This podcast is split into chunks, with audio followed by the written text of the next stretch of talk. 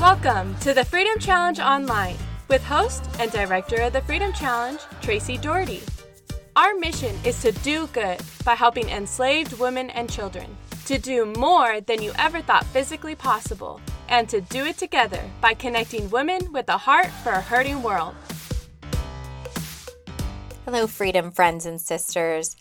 I am real thankful to have you join me today as I open my heart to you on a very personal and even sobering journey that I'm I'm actually currently on.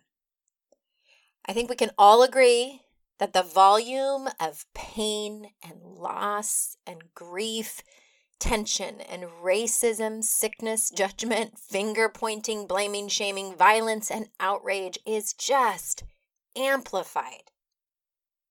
I personally have been very conflicted by the multitude of voices.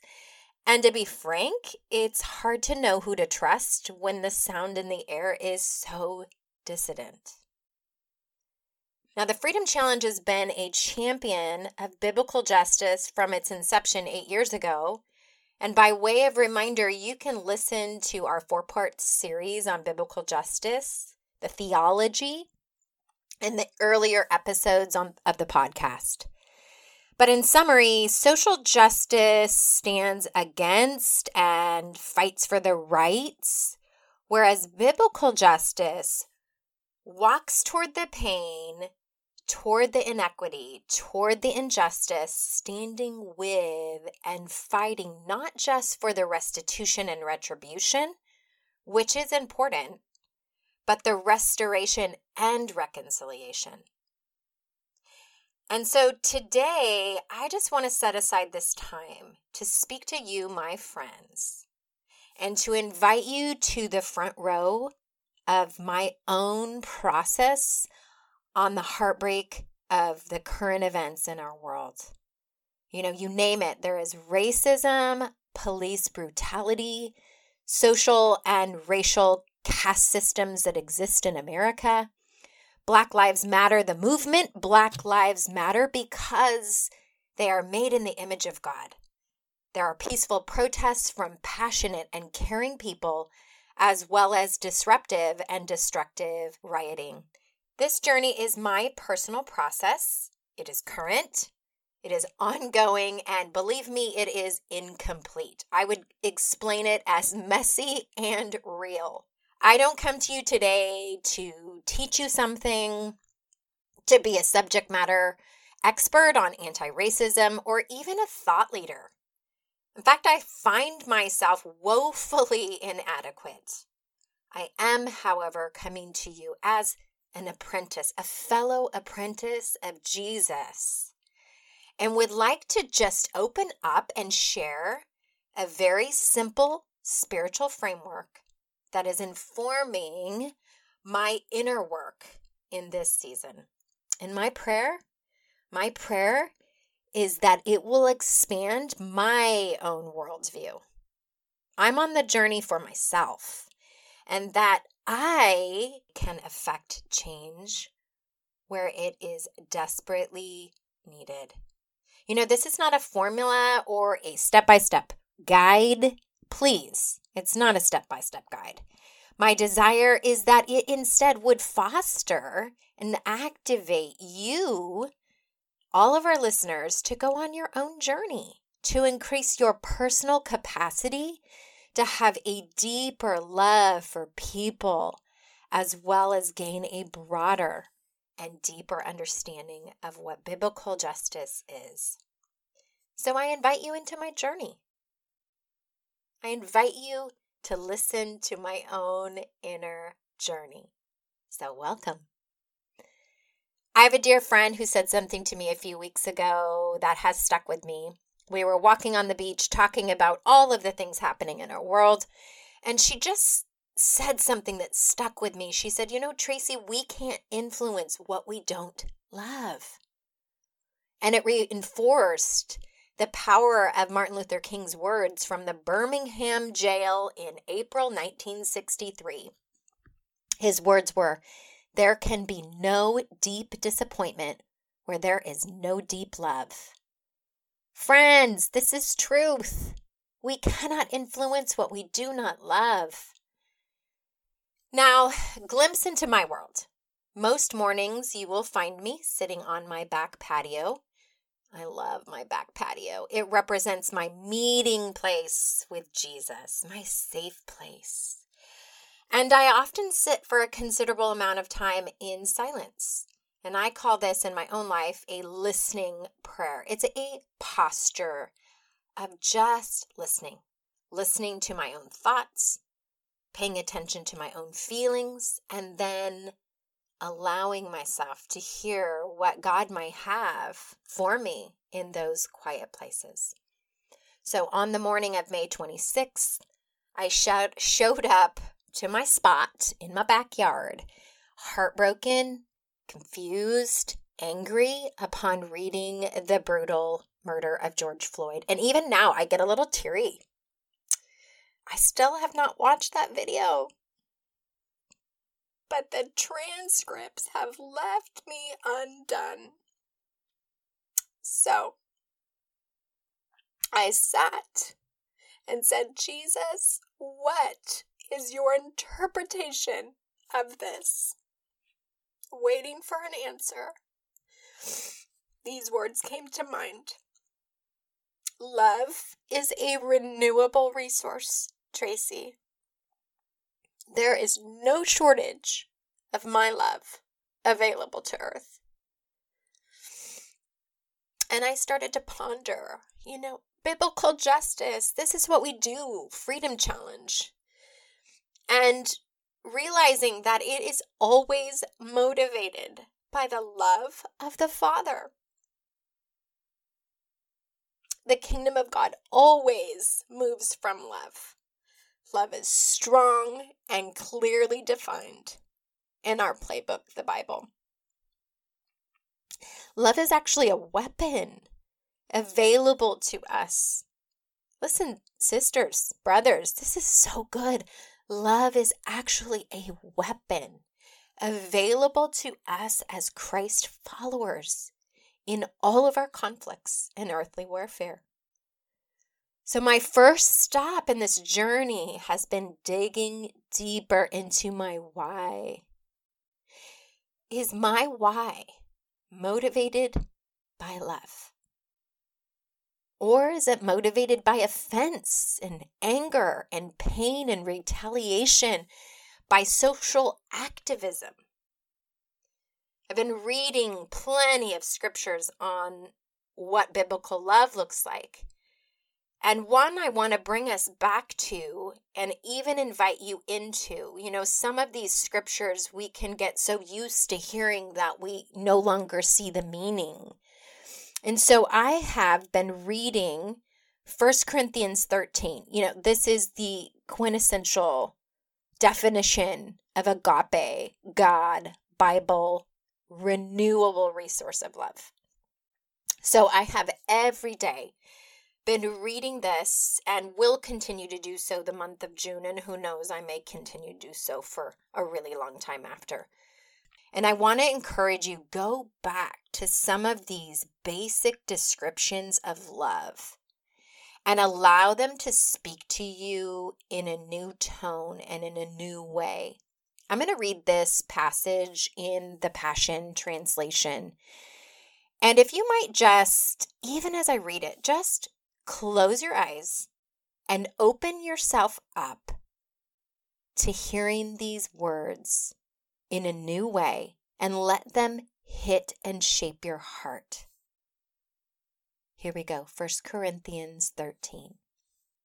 If I were to speak with eloquence in earth's many languages and in the heavenly tongues of angels, yet I didn't express myself with love, my words would be reduced to the hollow sound of nothing more than a clanging cymbal. And if I were to have the gift of prophecy with a profound understanding of God's hidden secrets, and if I possessed unending supernatural knowledge, and if I had the greatest gift of faith that could even move mountains, but have never learned to love, then I am nothing.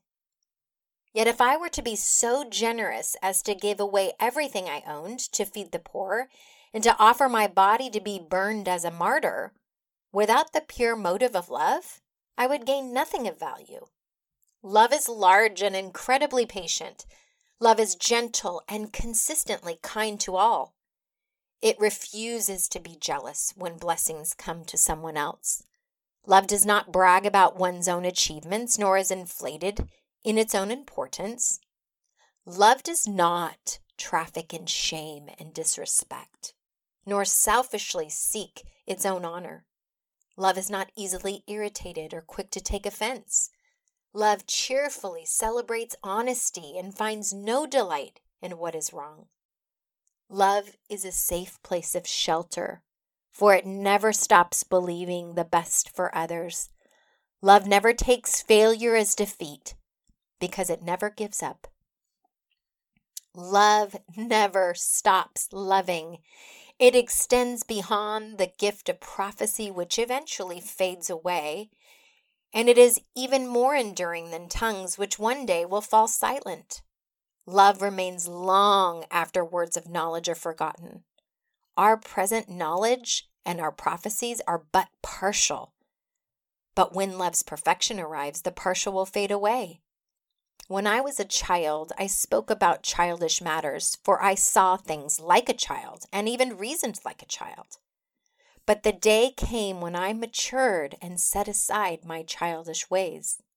For now we see for a faint reflection of riddles and mysteries, as though reflected in a mirror.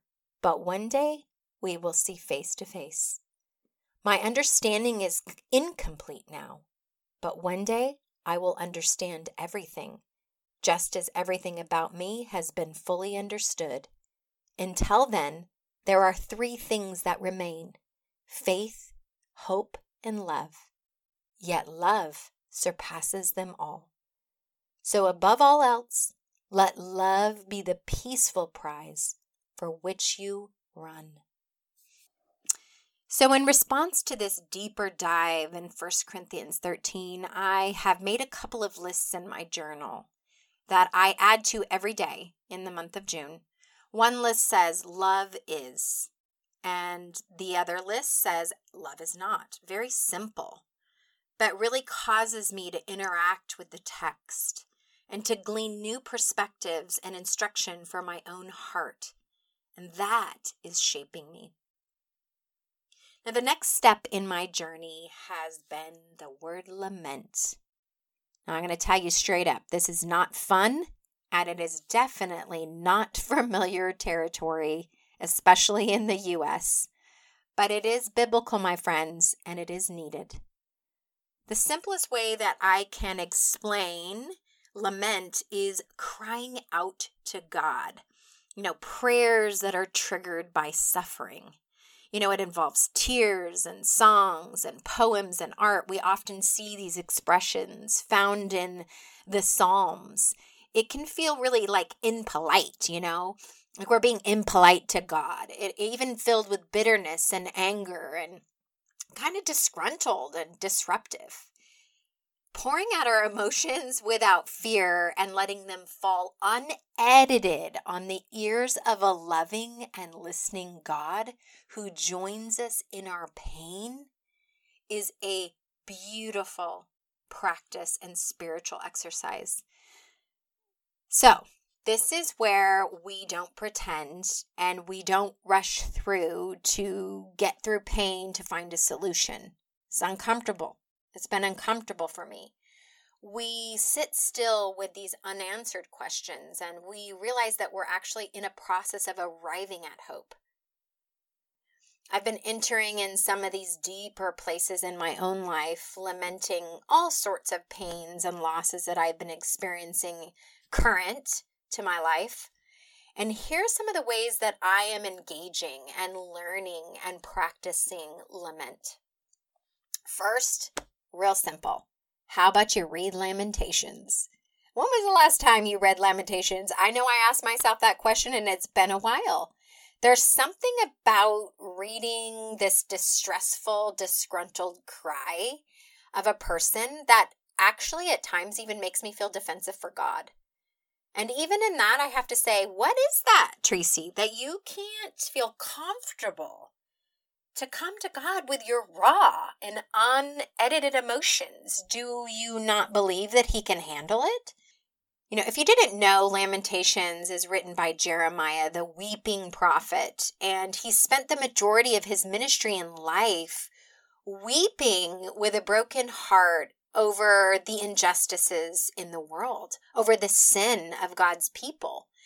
So, as you read Lamentations, and I want to encourage you to do it, enter into the tone of what a weeping servant of God looks like and join there.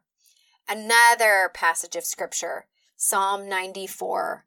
I love, like, how long, oh God, will you let the wicked rule unchecked over the world? I mean, you could just feel the cry in David's heart as he watched so many injustices unfold under his leadership and this invitation into this real and raw place.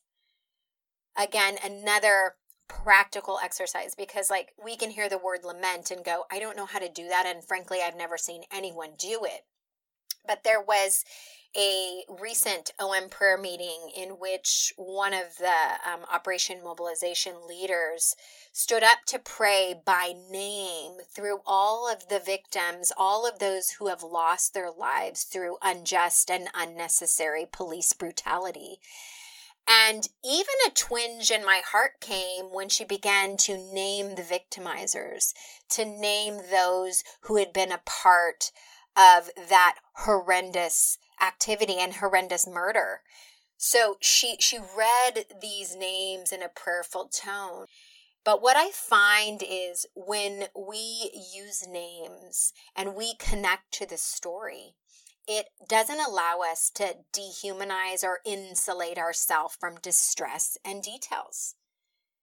And I encourage you to make sure that as you're processing as this is again this is this is a difficult journey at times this lamenting it's uncharted territory that you say the names of the humans that lost their life and you ponder in prayer the impact of those injustices on those that are connected to those people, as well as saying the names of those who inflicted pain with a heart that represents. I know this was a challenge for me. It's kind of like praying for the um, you know, the traffickers. That's what we often are talking about human traffickers. But when we pray for enemies and despitefully use us, or we say their names and we lament, it really does connect us to the human condition, which connects us to that honest place with God. Now, this next part of my journey, man, this is where it really, really starts hitting the hidden places in my heart.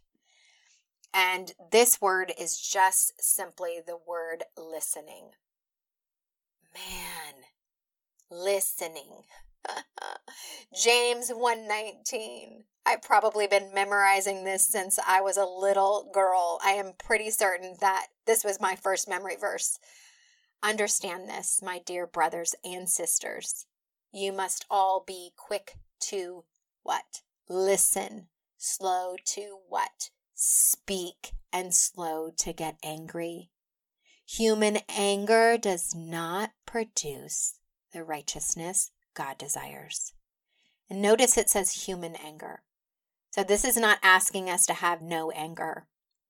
It's saying human anger does not produce the righteousness of God. So, this next word, you know, we're talking about loving, we're talking about um, lamenting, and now listening. But this next word is quite the challenge.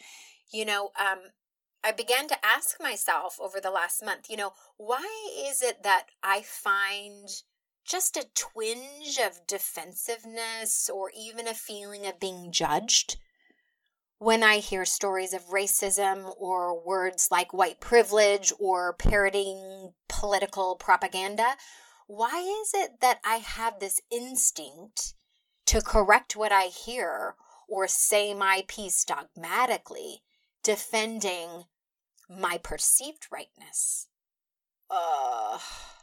As a part of this journey, I am calling myself up to be more curious and less rigid in my mindset. I'm taking personal responsibility for self control and restraint to just listen.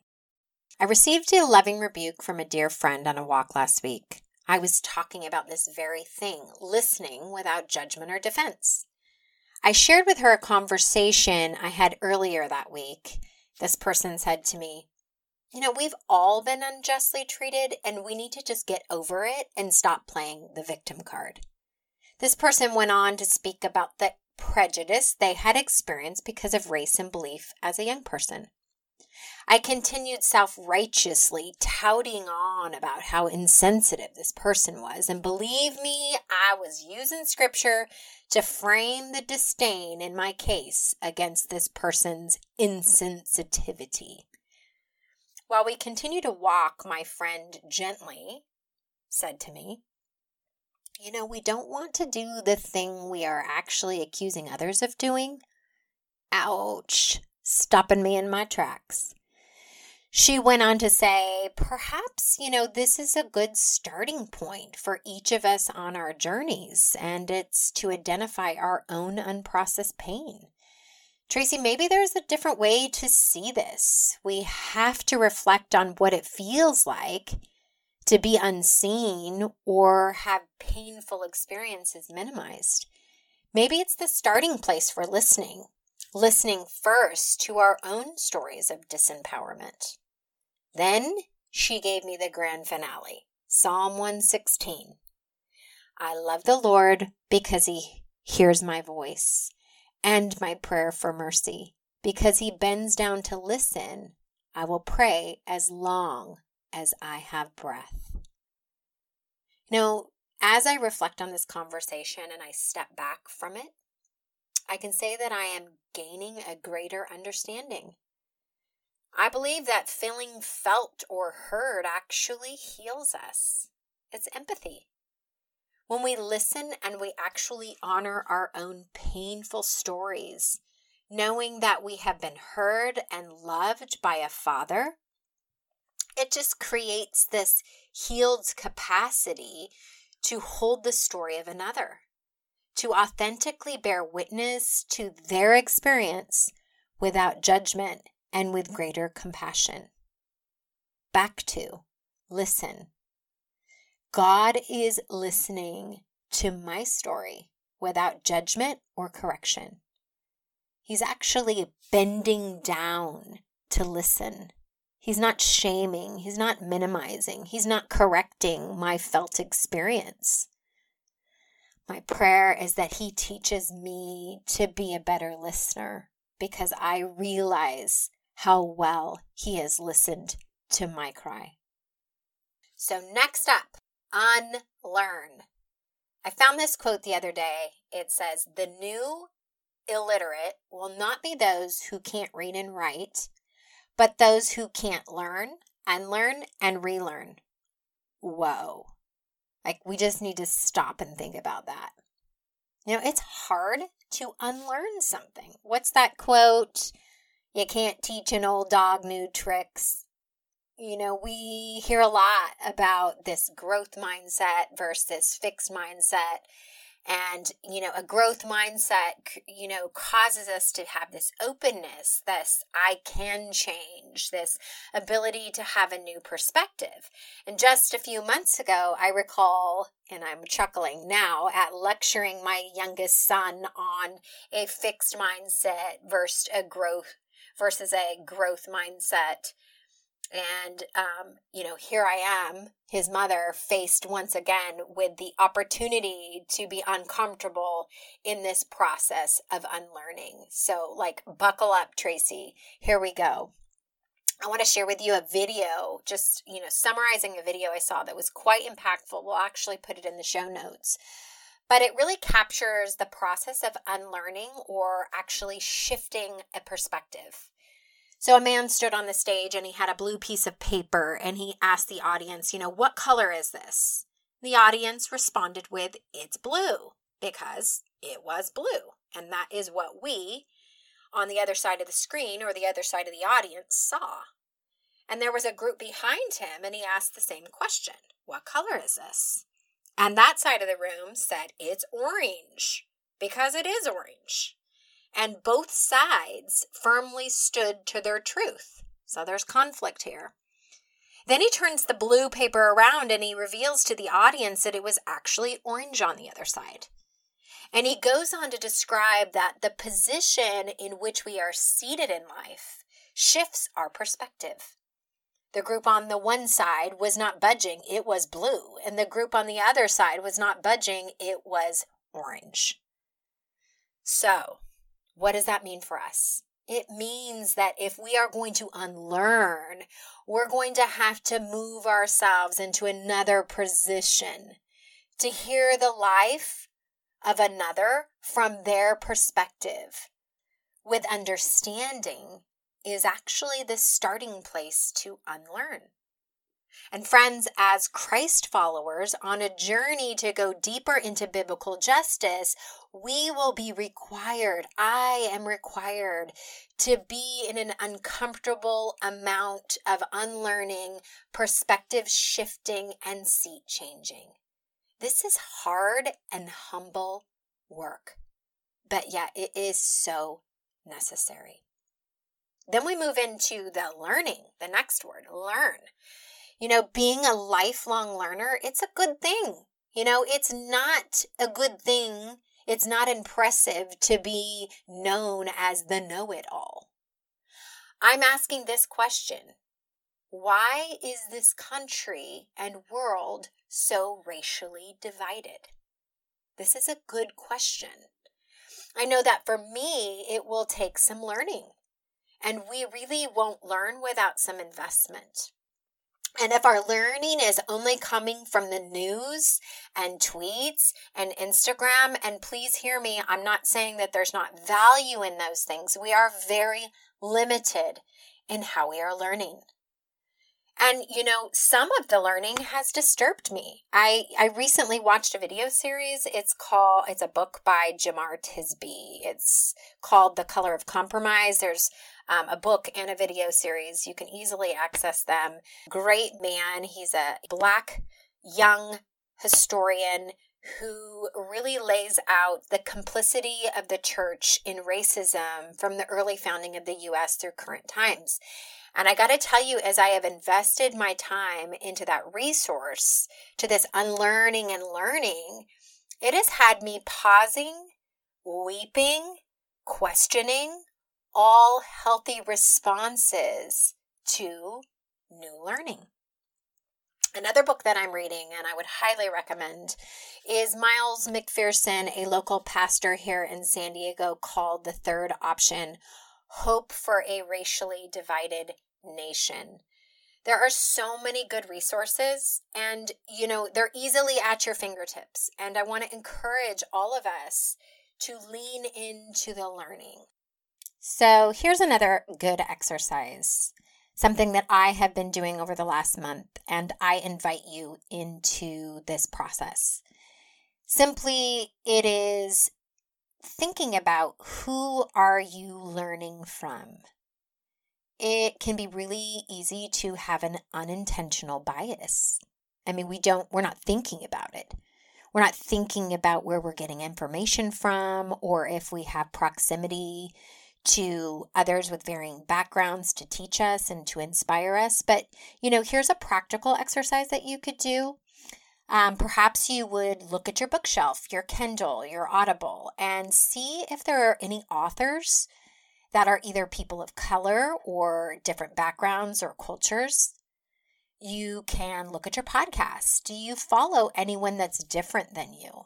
Your music, the same thing. Are you following and appreciating music from different cultures and finding an expansion in those places? And finally, friendships. You know, do you have a deep and meaningful, and I'm talking about an iron sharpens iron friendship with a person from another country, with a person of color, with a person of a different culture? If the answer to those things are no or hardly at all, may I present to you that that is just a starting point for you to gently ask yourself why. Why? It could be a very enriching and joyful journey, a good starting point for you to expand your ability to be influenced by all the beautiful reflections of the image of God in the world. And again, I just want to be really careful. I'm not talking about tokenizing a person of color, about trying to showcase that you are a good and virtuous person. I'm talking about really digging in and opening up and learning a new way forward. The final piece of this is leaning in. You know, this is a picture of engagement, it's a picture of participating, of doing, of activism, of being a part of the solution. And again, it's, intentional for it to be at the end because this good inner work although I might find myself, you know, leaning in, lamenting, learning, unlearning, all of these things in different non-linear ways, it is important for us to allow some of this inner work to happen in us, to call us into a deeper picture of biblical justice before we just jump into the doing. We are, as Christ followers, called to affirm the dignity that already exists in every human being. Significant and valuable because man and women are made in the image of God. So, how do we lean in? I mean, this is the question, especially for us with Freedom Challenge. You know, we're all about um, justice and freedom. So, how do we lean in? I am meditating on this scripture May your kingdom come soon. May your will be done on earth as it already is in heaven. So here is the truth there is no racism in the kingdom, in the now or the not yet, the eternity, world without end. There is no prejudice or bias or elitism or partiality in the kingdom. The kingdom looks more like an international family. You know, this is God's vision. Here is a heavenly glimpse of what he says is beautiful. You know, Revelation 7 9 says, I love this verse. After this, this is John speaking, I saw a vast crowd, too great to count, from every nation and every tribe and every people and every language standing in front of the throne. Feel this before the Lamb. They were clothed in white robes and held palm branches in their hands. This is the beautiful picture of the kingdom that God envisions. I also love Revelation 22 2. And this scripture really just shows us that there is a need for the healing of the nations because of racism and the things that are, you know, in our lap currently. And it reads like this. It flowed down the center of the main street. It's it's speaking of the river of life. And on each side of the river grew a tree of life, bearing 12 crops of fruit, with a crop each month, and the leaves were used for medicine to heal the nations. God knows that this little world that we live upon needs to be healed. Here is a beautiful picture of biblical justice as seen through Jesus. And the wonderful thing that we are invited into is that we can partner with Him now. The kingdom of God established now. Ephesians 2, verse 14. Our reconciling peace is Jesus. He has made Jew and non Jew one in Christ. By dying as our sacrifice, he has broken down every wall of prejudice that separated us and has now made us equal through our union with Christ. Verse 15 ethnic hatred has been dissolved by the crucifixion of his precious body. The legal code that stood condemning each one of us has been repealed by his command. His triune essence has made peace between us by starting over, forming a new race of humanity, Jews and non Jews fused together. Two have now become one, and we live restored to God and reconciled in the body of Christ. Through his crucifixion, hatred has died.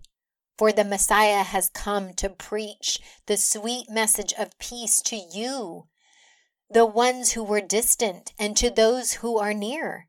And now, because we are united in Christ, we both have equal and direct access. Do you hear that? We both have equal and direct access to the realm of the Holy Spirit to come before the Father. So you are not foreigners or guests, but rather you are the children of the city of the holy ones. With all the rights as family members in the household of God, you are rising like the perfectly fit stones of the temple, and your lives are being built up together upon the ideal foundation laid by the apostles and the prophets, and the best of all, you are connected to the head cornerstone of the building, the anointed one, Jesus Christ Himself. I, my friends, am leaning into biblical justice that looks like this. And I want to invite you to lean in with me in this.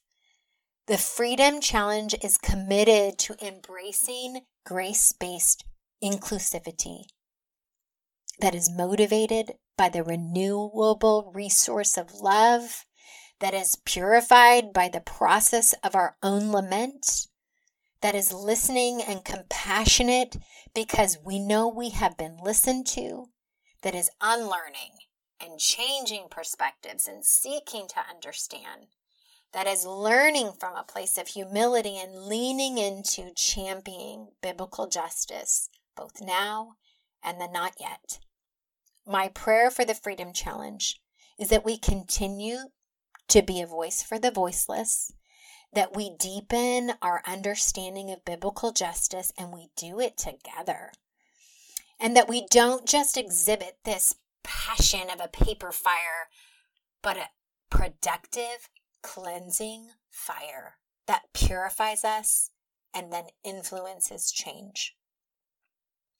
Thank you for joining me here today and letting me share my very personal journey with you. I pray there are nuggets that inspire you, that nourish you on your journey deeper into the heart of biblical justice. And until next time, let's continue to do good, to do more, and to do it together. God bless. Thanks for listening to the Freedom Challenge Online brought to you by the Freedom Challenge, a ministry of Operation Mobilization USA. For more information about what we do and how you can partner with us, check out our website, thefreedomchallenge.com, and you can follow us on Instagram at the FCUSA.